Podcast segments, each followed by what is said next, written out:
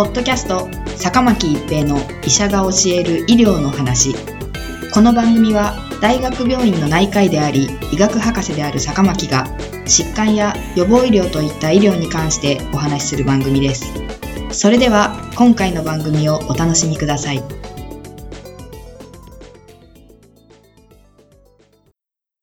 皆さんこんにちは坂巻一平です。ポッドキャスト坂巻一平の医者が教える医療の話。今回は新型コロナウイルス抗体カクテル療法です。厚生労働省は7月19日、中外製薬が申請した新型コロナウイルス感染症 COVID-19 の治療薬として、ロナプリーブ点滴常駐セット300、同セット1332、一般名カシリビマブ、イムデビマブを特例承認しました。適用は重症化リスクを有する軽症から肺炎はあっても酸素投与を必要としない中等症1の COVID-19 であり、当面は入院患者さんが対象となります。海外の臨床試験では入院や死亡のリスクが約7割減少したとしています。厚生労働大臣はワクチン接種が進み、軽症患者さんの割合が増える中で、治療法としては一つ大きな前進だとの受け止めを示した上で、国民に適切に供給できるように政府が確保し、医療機関への発送が開始できると説明しています。ロナプリーブはいわゆる抗体カクテル療法にあたり、新型コロナウイルス SARS コロナウイルス2に対する2種類のウイルスの中和抗体のカシリビマブとイムデビマブを組み合わせた点滴薬です。中外製薬は6月29日に製造販売承認を申請し、特例承認の適用を求めていました。適用は COVID-19 の重症化リスク因子を有し、酸素投与を有しない患者さんで、軽症から中等症1に相当します。該当患者さんは日本では入院対応のため、入院患者さんへの使用となります。厚生労働省は自宅療養や宿泊療養も含めた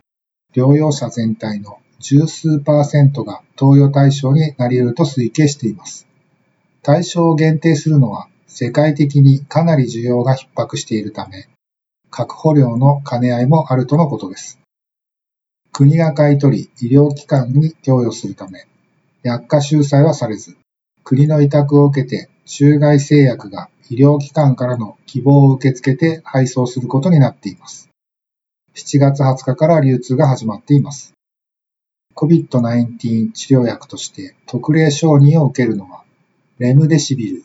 デキサメタゾン、バリシチニブに続いて4製剤目です。これまでの製剤は主に中等症から重症が適用であり、今回のように軽症から中等症1での適用は初めてとなります。SARS コロナウイルス2はその表面に存在するスパイクタンパク質 S タンパク質が宿主細胞表面の酵素に結合することで宿主細胞に侵入し感染に至るとされています。カシリビマブとイムデビマブはいずれも SARS コロナウイルス2の S タンパク質に対するモノクローナル抗体です。S タンパク質と宿主細胞表面の酵素との結合を阻害。すなわち中和することにより、宿主細胞への侵入を阻害する中和抗体薬です。海外の第3層臨床試験では、重症化リスク因子を有し、室内機での酸素飽和度93%以上の患者さんを対象とし、入院または死亡に至った被験者の割合は、本在群736例で1%であり、プラセボ群748例の3.2%と比較して70.4%減少させたとされています。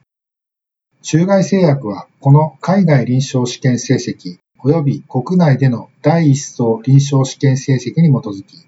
製造販売承認を申請しました。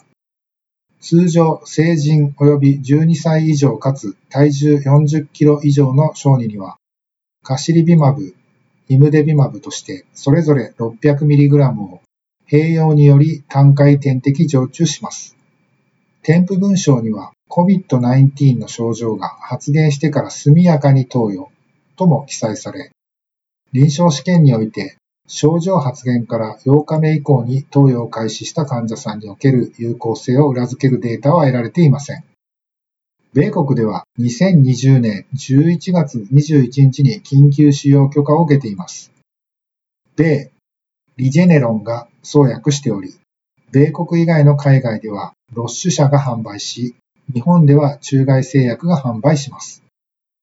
なお、海外ではロナプリーブの COVID-19 発症予防効果に関する臨床試験が進行中ですが、中外製薬は予防の効能効果での申請はしていません。ポッドキャスト、坂巻一平の医者が教える医療の話。今回は新型コロナウイルス抗体カクテル療法でした。ありがとうございました。ポッドキャスト、坂巻一平の医者が教える医療の話。今回の番組はいかがでしたか？次回の番組もお楽しみに。